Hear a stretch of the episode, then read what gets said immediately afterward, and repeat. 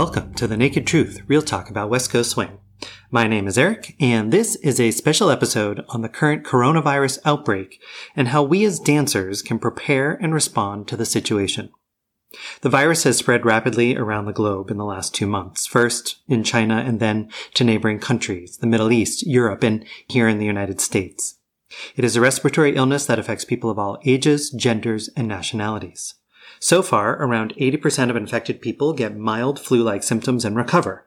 But another 14% get more severe symptoms or complications, and 2% of those infected have died, most of whom were either elderly or had other health conditions. We are learning more about this virus each day, what it is, how it works, and how to protect ourselves, but it is also spreading further each day. To be honest, I've been particularly aware of this illness in recent weeks. My girlfriend Chini went to Italy on a two week business trip on February 17th. She was working at one of her company's offices north of Venice. Because it was Carnivale, she went to Venice on Saturday, February 22nd to see some of the celebrations. Well, as it turns out, the day before, a cluster of cases of the virus appeared to the west in Lombardy. And the same day she went to the Carnivale celebrations, another 60 cases were reported, including Italy's first death from the disease that weekend I was at Rose City Swing in Portland, Oregon, so I wasn't really paying attention to the news. But Saturday night, which was Sunday morning in Italy, I got a call from Chini, worried about the rapid spread of the virus in Lombardy and the region where she was, Veneto. Venice officials decided to close Carnivale that Sunday and a handful of towns were placed under quarantine. Milan's La Scala Opera House was canceling performances. The Milan Fashion Show canceled events, and flights were being restricted out of Milan's Malpensa airport. My girlfriend and I were not only worried about her being exposed and catching the illness, but getting out of the country, and, since she's not an American citizen, getting back into the United States. Fortunately, she was able to change her flights and leave Italy on Tuesday, February 25th. She made it home without a problem, thank goodness, but that wasn't the end. Knowing Chini might have been exposed, I called my mom, a retired registered nurse, to ask her what precautions we should take. She made the standard recommendations wash your hands, keep your distance, sleep in separate bedrooms, and take her temperature periodically, since one of the first symptoms of this kind of flu is a fever. Chini was asked to work from home for two weeks, the incubation period for this disease being up to 14 days. And since she was at risk, I was at risk too, so my boss asked me to work from home as well. Of course, with all of that, I had to think about how to handle my dance classes and my other dance related obligations here in the Twin Cities. Chini hasn't shown any signs of infection or illness. She's periodically seen her doctor, but it's likely we're in the clear. Still, we're playing it safe, laying low, washing our hands a lot, and minimizing our interactions with others. This is all to say that this topic has been on my own mind, but I wasn't aware of how much it was affecting others until Monday night. That's when Brandi Guild called me, worried about her upcoming trip to Mad Jam followed by a family vacation. We chatted a bit about the risks and the realities, and I thought this was something we should all be talking about as a community. And thus this episode was born. In the first part of this episode, I sat down with Dr. John Blaska. John is a healthcare professional here in Minneapolis, and he's also a member of our local dance community. I asked him to explain what this virus is, how it spreads, and how we can protect ourselves and our fellow dancers. Please note, this interview is not meant to be a source of medical care. If you have questions about your own health, you should talk with your own medical professional that knows your situation better for personalized information and care. This interview is also not meant to scare anyone, but to provide some information so people can make decisions for themselves. People should take this information and then do what is comfortable for them. With that said, here is my very informative conversation with Dr. John Blaska.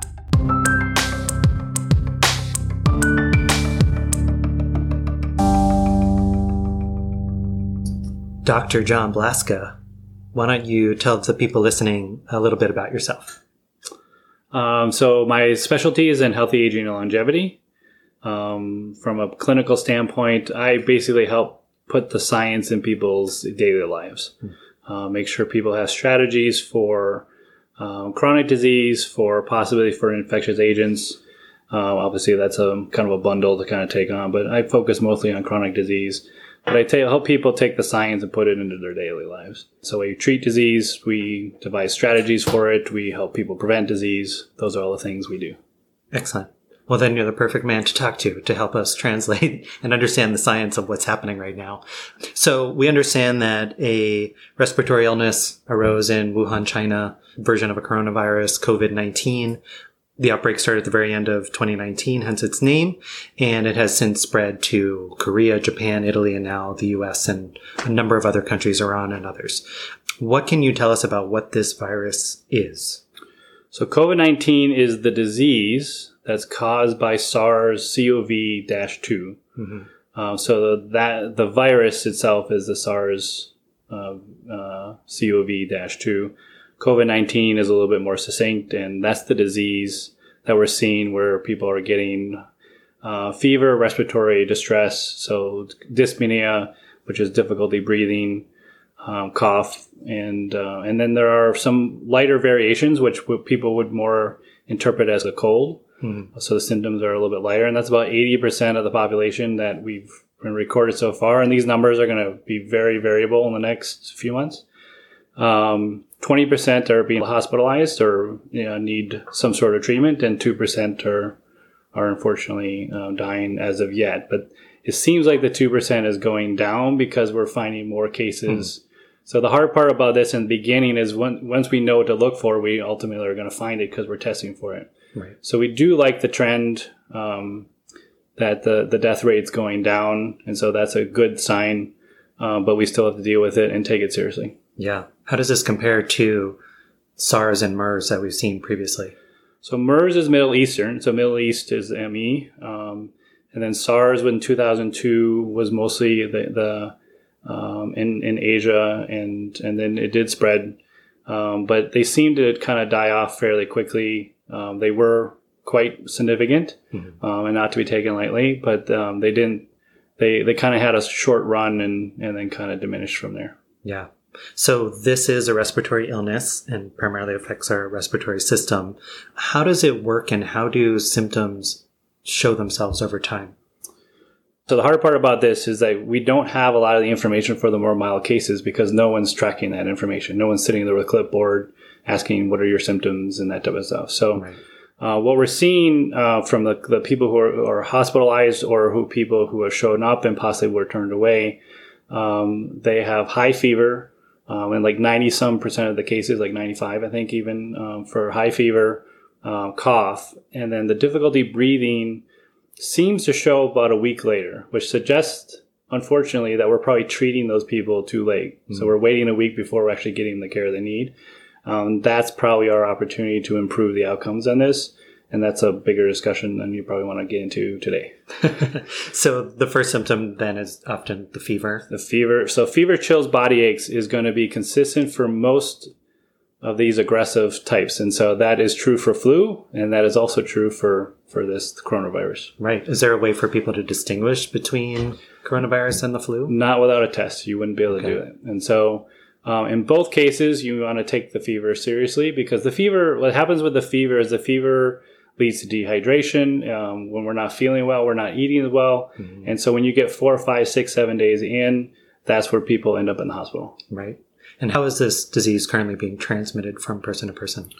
So the the the reproduction value on this, the last time I saw was about two point six. Um, to give you an idea, reproduction value reproduction value is is uh, for one person that has it, about two point six people will get it. Um, the range tends to be consistent with where we would see flu again, which is about the three to five foot range. Whereas like measles can be carried on the wind and, and can move dozens of feet, if not, you know, I've seen speculation as to as much as 100 feet. But uh, to give you a reference there, uh, measles is a, has a reproduction value of 12 to 18, so much more infectious. So flu will spike sometimes around three. The the seasonal flu aggregate is usually about 1.3, so it's it's about half what we're seeing with uh, with the coronavirus. But people have antibodies. People have had the flu in the past. They've been exposed to flu in the past. Right. So it's hard to kind of get a full um, a full understanding as to how if the person had exposure this year, but maybe had no symptoms, um, or maybe they had very light symptoms, and so we wouldn't know the actual true reproduction value, and that's where the numbers get a little difficult. Yeah. So this is spread through droplets in the air, um, through people expelling water vapor, Correct. and then transmitted through touch to the hands, to the face, to the nose, to the eyes. Right. So the um, so again, there's a consistency with the flu. They both of these have a lipid envelope, and the lipid envelope means that there's a fatty acid shell around the the RNA in this case, um, and so there's two ways to kind of ultimately deactivate it, and one is shedding it, and so have it being a lipid, water repels you know um, fats. Soap helps break the, the adhesion from fat. So if you have grease on your finger, use soap to break the break the adhesion onto your on your hand. And so that's why washing your hands is by far the number one best thing you can do. And the other one you can do is you can is a desiccant, meaning you dry it out. And so you're drying out that lipid layer, and that lipid layer cracks, and then it, it deactivates the the RNA. And so that's where the hand sanitizer uh, strategy comes in. The challenge there is you have to execute well. Okay. With the hand sanitizers, you need to have rubbing because you need to cleave the virus and make it available to be uh, encapsulated by the alcohol and then it needs to dry completely to crack that shell. Right. And so, depending on how well we execute, depending on the sanitizer and all this type of stuff, it's a good one to to leverage, but don't use that as the number one go to. Wash your hands with soap and water. Start there, and then when, if you are using the sanitizer gel, um, rub your hands just like you're washing. So sing sing the songs that everyone's there's like there's actually a Twitter feed out there that has a whole bunch of songs that you can alternate for like the 20 seconds Right. and the dancers probably be you know all up on that i'm sure Yeah. So there's a lot of concern about the virus lasting. So if somebody coughs on a surface, how long would the virus last there?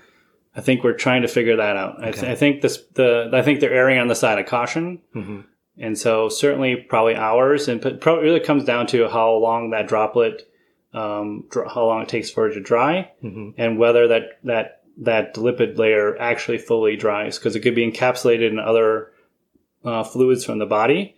Um, and so even if it looks dry to us, the virus can be underneath the layer, and so itself has been it's still maintained. So it needs to be desiccated, it needs to be dried out to be able to fully have it, you know, be safe.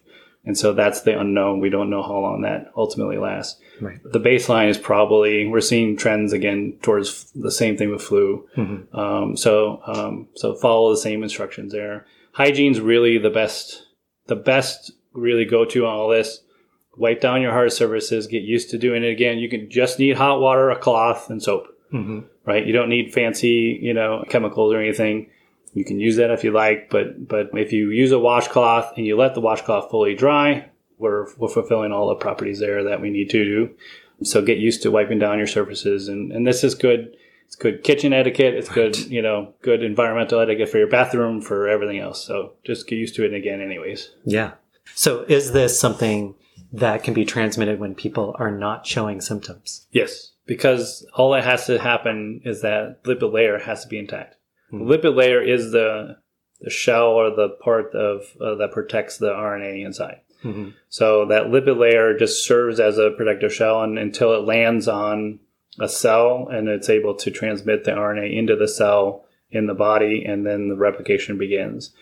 So it should be less likely because the amount of viral viral load that a person would pick up and then re you know transfer or shed to someone else should be that should be a fairly low. And so the person to be to be carrier without being infectious um, one that person would have to be um, you know maybe it was just previously exposed but they'd have to have enough virus on them to, sh- to be able to share that to be able to shed that to other people. Hmm um, so it absolutely can be done. But in this case, you'd look at it as like the person be just like a hard surface. So if there's a droplet landing on the hard surface and that person happens to touch that one spot where that droplet was, but that can happen with flu, that can happen with cold. You know, when people talk about stomach flu, so flu, flu is its own family. So stomach flu doesn't ex- exactly exist, but we call it the stomach flu. Stomach flu is a different uh, viral family um, most of the time. So people can get flu, high fever, and then they can vomit because of the high fever, and that's where the trans that's where people kind of merge the idea that flu can cause stomach flu. Right. But the most stomach bugs, the most common one is a norovirus, Mhm. at least in the US. And so that's technically the stomach, the 24 hour bug that people get. Right. So all those can be transmitted in the same way. Enterovirus, which is in our whole uh, family, all these can be transmitted in the same way. So the hygiene is the same thing. So let's talk about dancers. Sure. right? What we do inherently requires that we come in close contact with people within three feet and that we touch them physically. Dancing socially involves that. And of course, weekend events are people coming from all over the globe, mm-hmm. potentially exposed places, to convene for an intense three days of a lot of close contact. Right. Should people be worried about either dancing locally or going to a weekend convention? Um, I think it depends on how you define worry. Okay. So the challenge of this virus is we don't generally, at least when, so far, we haven't identified anyone who has natural antibodies, Mhm. which means they were exposed to the virus previously. So whether exposed to an unknown one that we'd never seen before and just happened to go around and people had it and they had natural antibodies. Um, so that becomes the challenge is that so if this is truly novel, which so far it seems to be, uh, we don't have the defense um, that we might think we have for other things. So people should make their choices accordingly. So the people are going to be high risk, people who have uh, asthmatic and or bronchial history, uh, issues with, with that, previous viral load or pathogenic burden, what we call. So pathogenic burden is the burden we carry from being sick previously um, that is still somehow in the body. So if you were sick last week, you probably still have some remnants of that. If you were sick, you know, a long time ago, which is uh, which we know like chickenpox, which shows up as shingles or uh, um, um, mono reoccurs um, and, and has problems. Those are all um, levels of pathogen and burden. So a person should weigh their risk there um, and, and plan accordingly. So that's the challenge of, of worry is like I would not want anyone to be scared. Mhm. Um, I would want people to be comfortable and confident. But if we're thoughtful, we should have less worry. Right.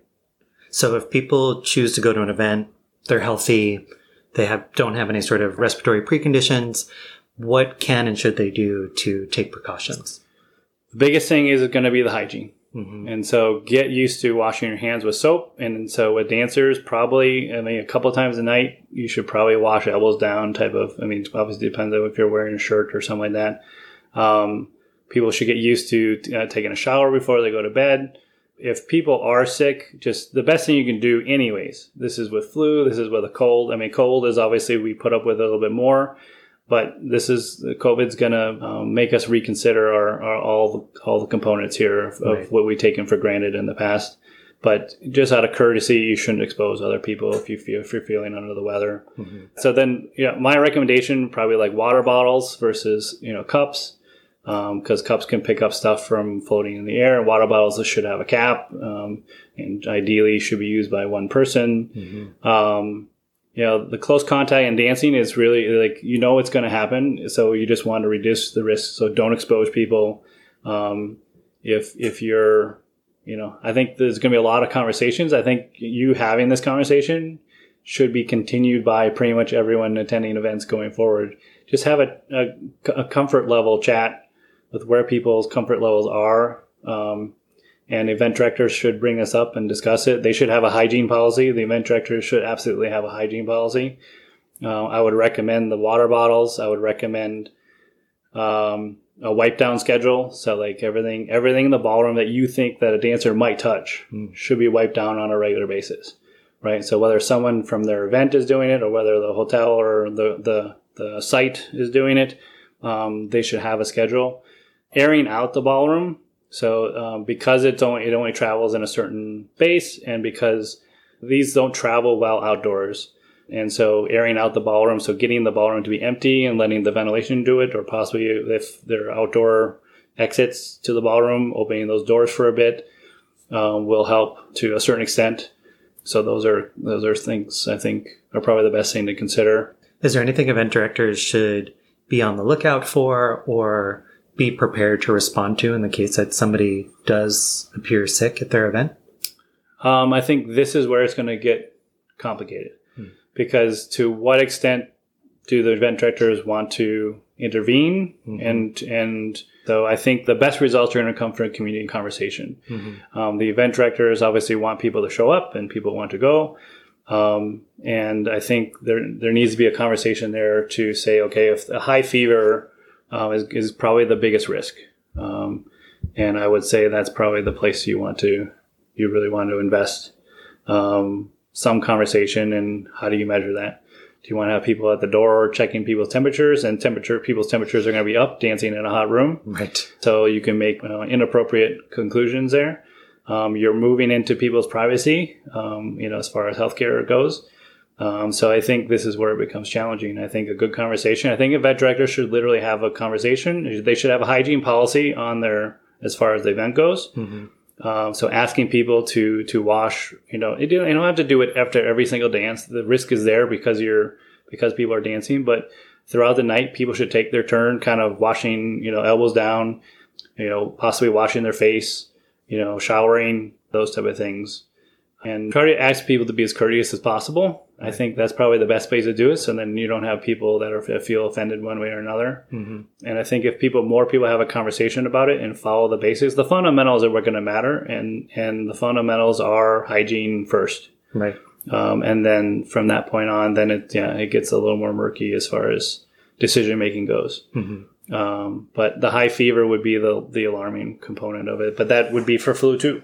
Right. And so this policy shouldn't be for this specific disease. It should just be for a good and dance environment, anyways. Yeah. We were talking before we recorded that we've seen stomach flu go around at an event, right? Everybody Right. leaves the event, they all have stomach flu or uh, some flu, period. Right. And the fact that I know for me, you know, these weekends are intense. It's not just that I'm exposed to more, but the lack of sleep. Maybe I'm not eating as well. You know, I imagine my immune system is going to be suppressed a little bit For sure. during those weekends. So I think people taking care of themselves, you know, it's just like you said, good practice regardless of global epidemics or not. Right. People are just going to be better, uh, feel better and be more content. And then we'll get past this little hiccup where people are really concerned and, and, um, and not to make light of this, but, but it's, it's, it's going to even out to the best it's going to. And the part where we can take some solace in this is that the trend is going to where we expect, which is more cases are showing up and the severe cases are starting to shrink. Mhm. Um, doesn't mean that people should take that lightly because you don't know if you're going to be one of the severe cases. But you know, this is likely going to be something we're going to have to deal with going forward, just like we do with flu season. And so, learning how to to process this is going to be good for for everybody, anyways. Right. So what does the future of COVID-19 look like? Do we have a sense of how long this might last, how much more it might spread, and when we can expect a vaccine? Um, so the there have been a number of opportunities in the vaccine space that have been identified. I think there was one in I forget it was Scotland or UK. That was a couple weeks ago. There was one in San Diego. Um, I think this past week. The way a vaccine has to be delivered is the complicated part, and so they need a candidate. The candidate has to go through candidate screening, which is usually three to you know sometimes even six months, and then to actually make it into a vaccine with testing and everything. Um, it's likely a good year and a half. So, f- to give you an idea from flu, um, so they're planning flu vaccines now for next fall. So they're picking the vaccines they're going to make, and then they're going to put them in play. And it takes about you know four, five, six months to get it to the the 15 million or or I mean there, there's more than that, 15 million cases of flu this year, but there's more um, vaccines available, of course. And so it takes a while for that to build. So they have this, they need a candidate. They need a candidate that was proven that that needs to be tested for safety. They need to then build it and then be able to ship it. So it's going to be a while before we can rely on a vaccine to, to help. Um, so that goes back to people, um, you know, taking care of themselves. And uh, we always talk about stress, diet, and sleep because stress, diet, and sleep really affect every disease. Um, because the two things that really influence us across the board are pathogenic burden and inflammatory burden. Um, and so when we're not sleeping well, we're not eating well, um, we're not managing stress well, inflammatory burden is going to be high. So that means immune system is going to be taxed because it's taking care of that inflammation. So the risk of getting sick goes up. Right. And so, so individuals going to these events, get your sleep, Mhm. eat well, eat thoughtfully, um, and and then um, I mean, hopefully stress is low at these events. Um, Unless you're competing. unless you're competing. I was just going to say that. um, but um, so that's where individuals can take it, and then you know look out for people. Don't try to blame people. Don't try to don't make assumptions about people. Um, people have people are going to have allergies. People are going to have a cough because it's dry. People are going to have a cough because they swallowed wrong. And so we need to make sure we're looking out for our friends. And, and uh, um, if we do that, we're going to have the best results by far. Um, and so if people aren't feeling well, then yes, um, ask your friend to, to, you know, stay away from the crowd mm-hmm. and help them, you know, however you're able to do so. If we do that, we have our best, our best opportunities for people to go have fun um, and reduce the risk as much as possible. Excellent. Well, thank you so much, John. I appreciate it. For sure. Thanks.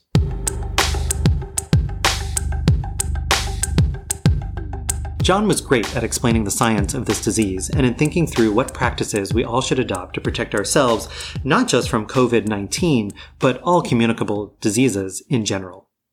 Washing our hands thoroughly with soap, avoiding touching our faces, using water bottles, staying home when we're not feeling well, and taking care of our own health by managing sleep, diet, and stress. These are things we should be doing all the time. His advice to event directors is good for community leaders too. Provide hand sanitizer, wipe down surfaces, and keep the dance space ventilated. Again, people should make their own decisions about whether and how to engage with fellow dancers, with the goal being minimal risk and maximum health. Which gets me to the second part of this interview. After talking with John, I sat down again with Brandi to see how she was feeling and to hear her concerns and deliberations. She is not only a dance professional, but also a wife and mother, and just a generally considerate and conscientious person. John provided some of the scientific information we need to make decisions, but I thought it would be good to also share a discussion about how people do make those decisions for themselves. So here now is my conversation with Brandi Guild about how to respond to COVID 19.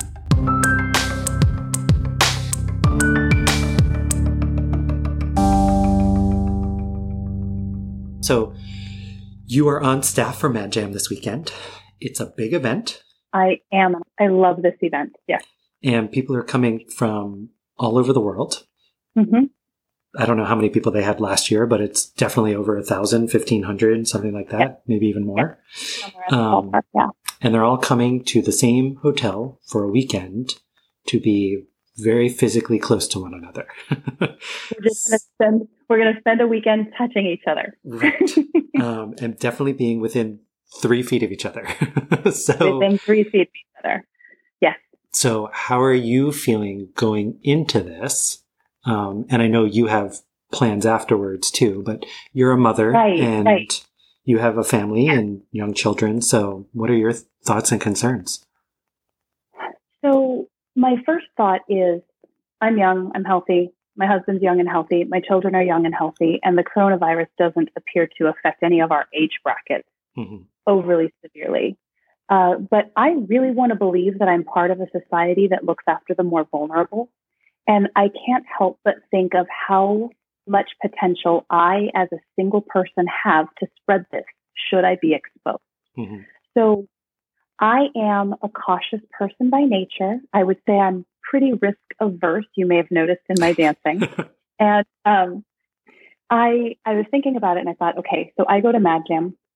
I spend the weekend in close contact with all of these people. And hypothetically, let's say I'm exposed. I won't be symptomatic right away. And from Mad Jam, guess where I'm going? Disney World.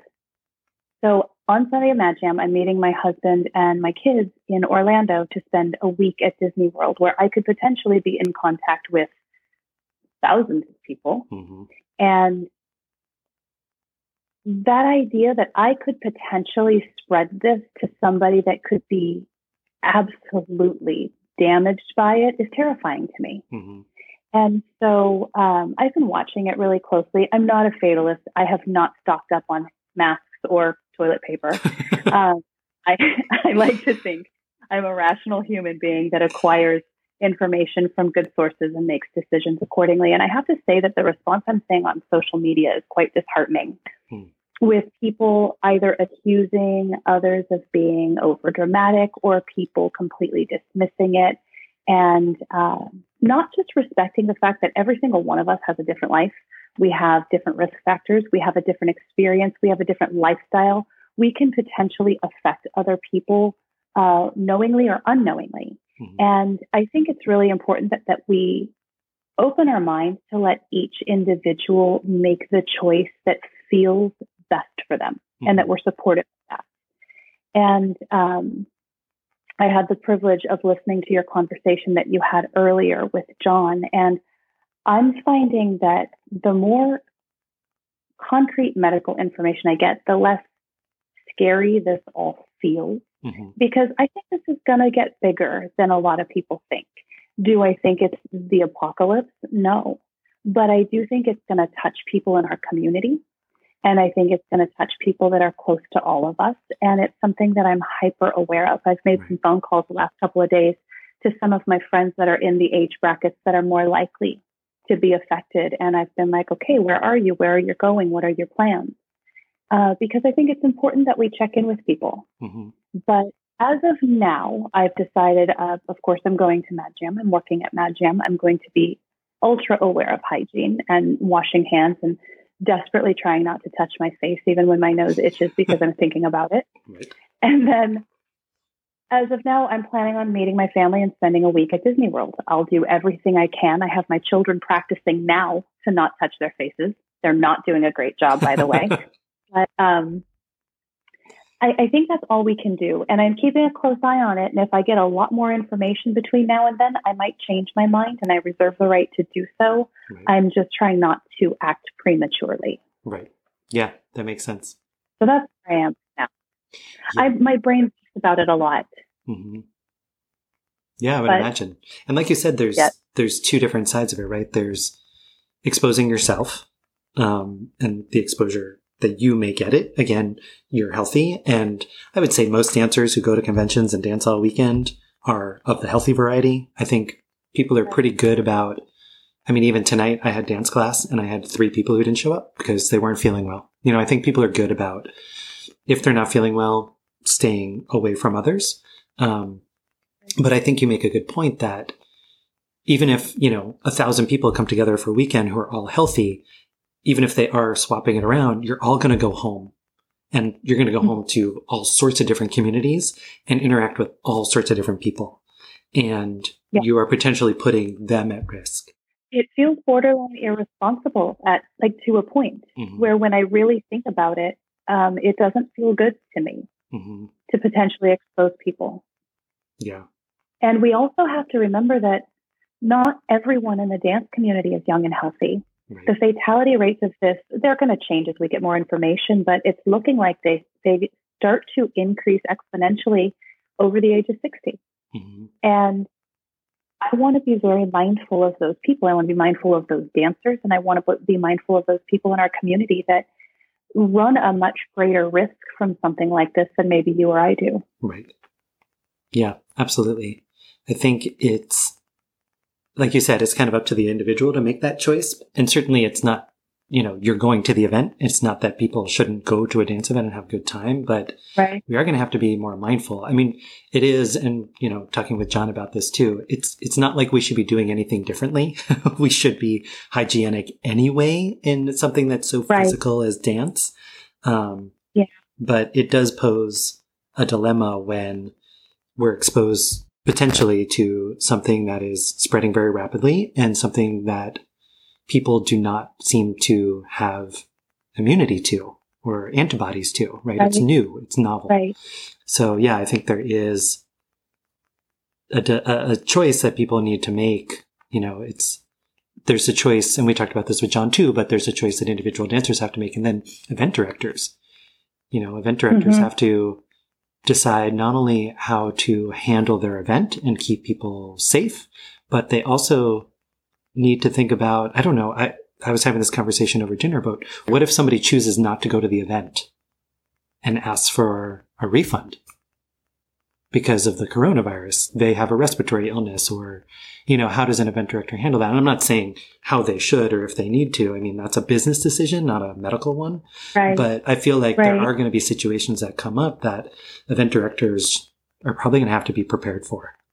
Absolutely. I, I teach group classes in San Diego, and typically people pay for the month, and I don't have a refund policy. Mm-hmm. But I am going to start offering uh, credit for the next month if somebody opts to stay home because they're ill. Mm-hmm. I do not want people showing up to events sick because they're afraid of losing the money that they've spent on a pass. Right. I don't want people showing up to class sick because they're afraid of losing that money. I think maybe some concessions could be made at this particular stage for people that are at higher risk and maybe this just isn't a good idea for them right now. Yeah. Or even people showing symptoms, potential symptoms, right? Because they're more likely to be transmitting to other people. Right.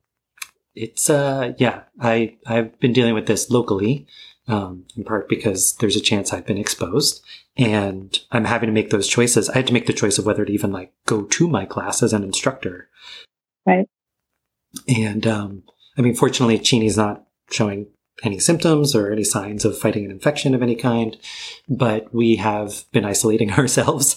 We have been working at home. Right. And Chini actually got home last Tuesday and I decided not to go home before class just to like minimize, I didn't want to have any interaction with her. Um, But I had to Mhm. make the decision tonight, like this class doesn't happen if I don't teach it. And so I had to make the choice of like, do I go? And kind of like you going to Mad Jam, you know, I'm like, it's my job, it's my duty, and I have a Right. responsibility to these people, and I want to go. like, I want to go to class. Right. So, you know, I, I do a whole thing of like cleaning my hands before, I wash my hands after.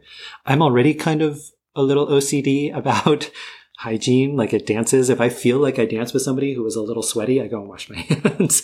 um, Okay. when I wash my hands, I have gotten in the habit of I wash my hands, I take the paper towel where paper towels are available, and then I wash my hands and I will use the paper towel to open the door and then throw the paper Right. towel out because I'm good about washing my hands, but I don't know about the other dudes who just went to the bathroom.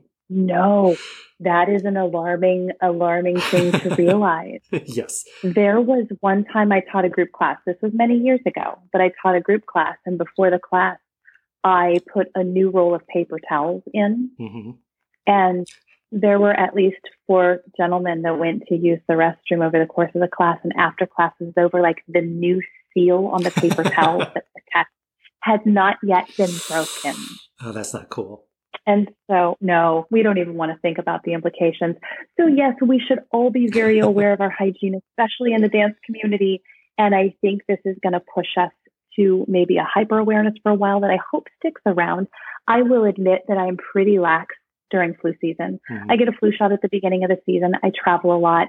I do my best, uh, but I don't think about it. Right. Like it's not something that I spend any thought on. If I get sick, I get sick. I'm young and healthy. I'm going to get through it. So this is a different place to be to actually be so concerned about it. And, um, and like I said, more concerned for the transmission to others than necessarily to me. right. I don't know what the right answers are. I'm hoping, like you said, that this causes a just shift in our norms. You know, that Yeah. event directors do have a hygiene policy or some way of minimizing the spread of any sort of disease. I mean, Anything.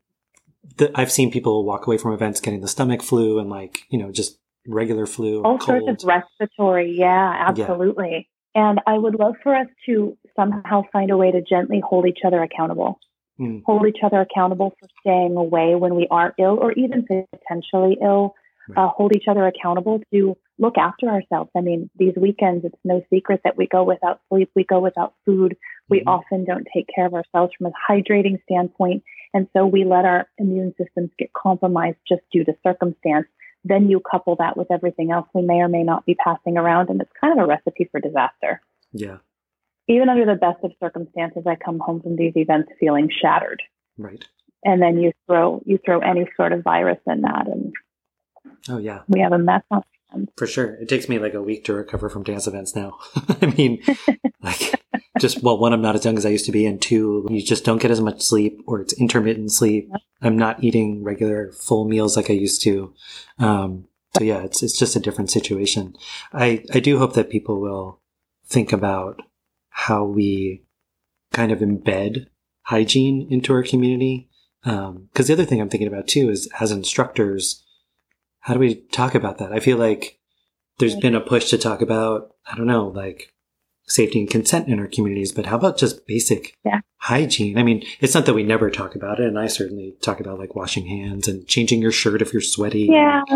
Yeah, but I feel like that tends to be a lot more from uh like a you know, make sure you're using deodorant, make Right. sure you're not wearing too much perfume. It tends to be more about the considerations for others like when Comfort. it comes to comfort. Yeah, that's a good way to say it instead of it actually coming down to health. Right. Yeah. And we do need to think about how we're doing that. I actually, I just got a message from my leadership team at Mission City Swing and it's, they have their anniversary dance tomorrow, which is awesome, sixth anniversary, Okay. but they get Yeah. a huge crowd for that. And there was Yeah. a reported case in Berkeley. There have been reported cases in Santa Clara County to the south. And so we're debating it. Like, how do we handle this? How do we make sure that we're creating a sanitary, healthy place for people to come together and dance if they choose to do that? Right.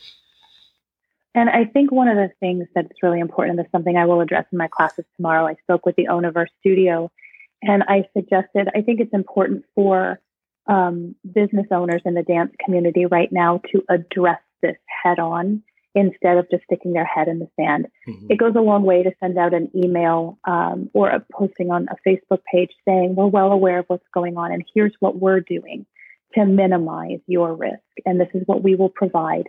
This is what we suggest for you. Requesting that people who are ill or potentially ill stay away. We love you. We want to see you again when you're well. Mhm. Uh, but I think it, we would all be remiss if we just pretended it wasn't going on and didn't mention it.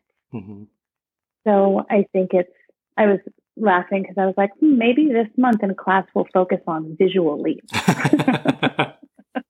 do all sorts of mirroring We'll exercises from across the room. we'll see how little we can touch each other. Three foot radius. right. At all times. yeah, that doesn't work. Not really. Well, I'm glad you're feeling a little more at ease, I think, about the situation. Yeah, we should we should tell our we should tell our listeners that I called you yesterday, desperately begging you to be a voice of reason because I had myself worked into a froth and I just needed somebody to talk me down. I don't know how um, much help no, was. as a- you were you were quite helpful, and I love where it led us to this discussion today yeah. um, because I think this is valuable for people to hear. I think it's valuable for people to hear all different perspectives the sane, rational medical perspective, the actual emotional perspective of people like you who potentially were exposed, Mhm. of me who knows exposure is a risk and who has a family and is trying to make decisions based on that. We're all just real people Right. taking in information and doing the best we possibly can with it. Mhm. And I, I think if we all look at each other through that lens, we'll be a lot more tolerant of the decisions that uh, others are making, is Yeah. what I'm hoping we can. Yes. Agreed. So thank you. Thank you for taking the time with me. Thanks for sharing your concerns with me and with all the listeners. I think it's it's really valuable Oh, to hear again hear your perspective of not only a mother but a dance professional who's going to a really big event um, this coming weekend. Yeah, and one thing I will say is, uh, I, I think that from the messages I've got from Kay and Dave regarding Mad Jam is they're doing a great job of communicating with people, making expectations clear, and letting people know that if they're sick, they are loved but not welcomed. And if they are coming from any of the countries that are severely affected, that they are not to come to the event at this particular time. And they, it sounds like they've put some good, uh, good things in place to do everything they can to keep Mhm. people healthy. They have talked about having hand sanitizer at the wristband checkpoint and just making it a uh, common thing. When you walk through that door, you get your wristband checked and you sanitize your hands. And they've also squirt sanitizer. yeah, I think it was great that they said no food in the ballroom, Mm. which I think is a really great idea. I liked what John said earlier, and that's something I'm going to take to heart is making sure that I have my own water bottle with me hmm so that I have something I can put a cap on so I'm not depending on an open cup that could potentially be contaminated. Yeah, So little things like that, I think, can go a long way in protecting all of us. Yeah, absolutely. Well, thanks for taking the time. Hi, my pleasure. Thank you. Always a pleasure to talk to you. Are you almost done with your self-imposed quarantine? Another week. Another week? Well, she just got back last week and it's 14 days, so Oh gosh. Okay. Well, if all goes well, I will FaceTime you from Disney World, okay, cool. you can live vicariously through me, even for just a few moments. Yeah, hopefully it's still the happiest place on earth. It's maybe it'll be less crowded. I don't know. Maybe That's there's maybe there's a silver lining here. Yeah. But it'll be me and my hand sanitizer and my disinfectant wipes. Excellent. You'll be able to see me coming. Do you put suntan lotion on first or do you put hand sanitizer on first? Hand sanitizer on first, and a layer of sunscreen. Rinse and repeat Okay, cool. all day long. Excellent. well, have a great vacation. We will. Thank you. Take care of yourself, and we'll talk soon. Sounds good. Thanks so much. Bye.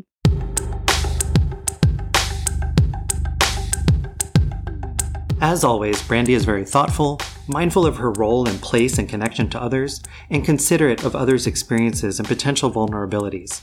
Her position as a local teacher and traveling pro, and my own as a local instructor and community leader, are only two experiences in our community.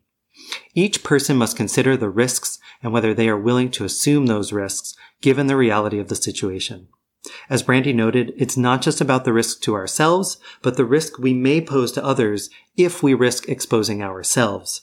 For many of us, hopefully, the risk is minimal and we can go and dance safely.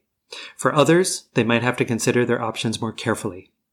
Either way, I hope this episode gave you some of the information you need to make those decisions, to be smart, safe, and healthy, whether you're a dancer, instructor, community leader, or event director.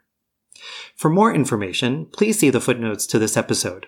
I've included a link to the World Health Organization website and a link to the Centers for Disease Control and Prevention site. John provided me with some links from Johns Hopkins University, which map the outbreak so you can see affected areas. And of course, if you have questions about what your local dances or any dance events are doing to minimize the risk of spreading this disease, be sure to check their websites and Facebook pages and don't hesitate to reach out to them to ask questions. This disease is out there and it is spreading, so let's work together to stay informed and protect ourselves and our fellow dancers as best we can. What do you think? What will you do to minimize the risk of transmission to yourself and others? How concerned are you about the spread of COVID-19? Are you someone who is vulnerable or do you know people who are? What do you think community leaders and event directors should do to respond to the situation? And what can you do to support those who may be more susceptible or vulnerable? Share your thoughts with me and your fellow listeners. Please, this is important. We need to talk about this. You can post a comment on our website, you can respond to our posts on Facebook, or you can share your thoughts in our discussion group on Facebook. You can also email me at thenakedtruthwcs.com or through our Facebook page. To get the latest news about this podcast, you can like our page on Facebook, subscribe to our weekly email newsletter, follow us on Instagram at The Naked Truth WCS, and yep, I still post weekly updates on Twitter at Naked Truth WCS. Don't forget to subscribe to our podcast on Apple Podcasts, Google Podcasts, Spotify, or wherever you listen to podcasts. If you enjoyed this episode, please take a moment to leave us a review on Facebook. And if you're on Apple Podcasts, please rate us and give us a review on Apple Podcasts. Thank you so much for listening. My name is Eric, and that's the naked truth.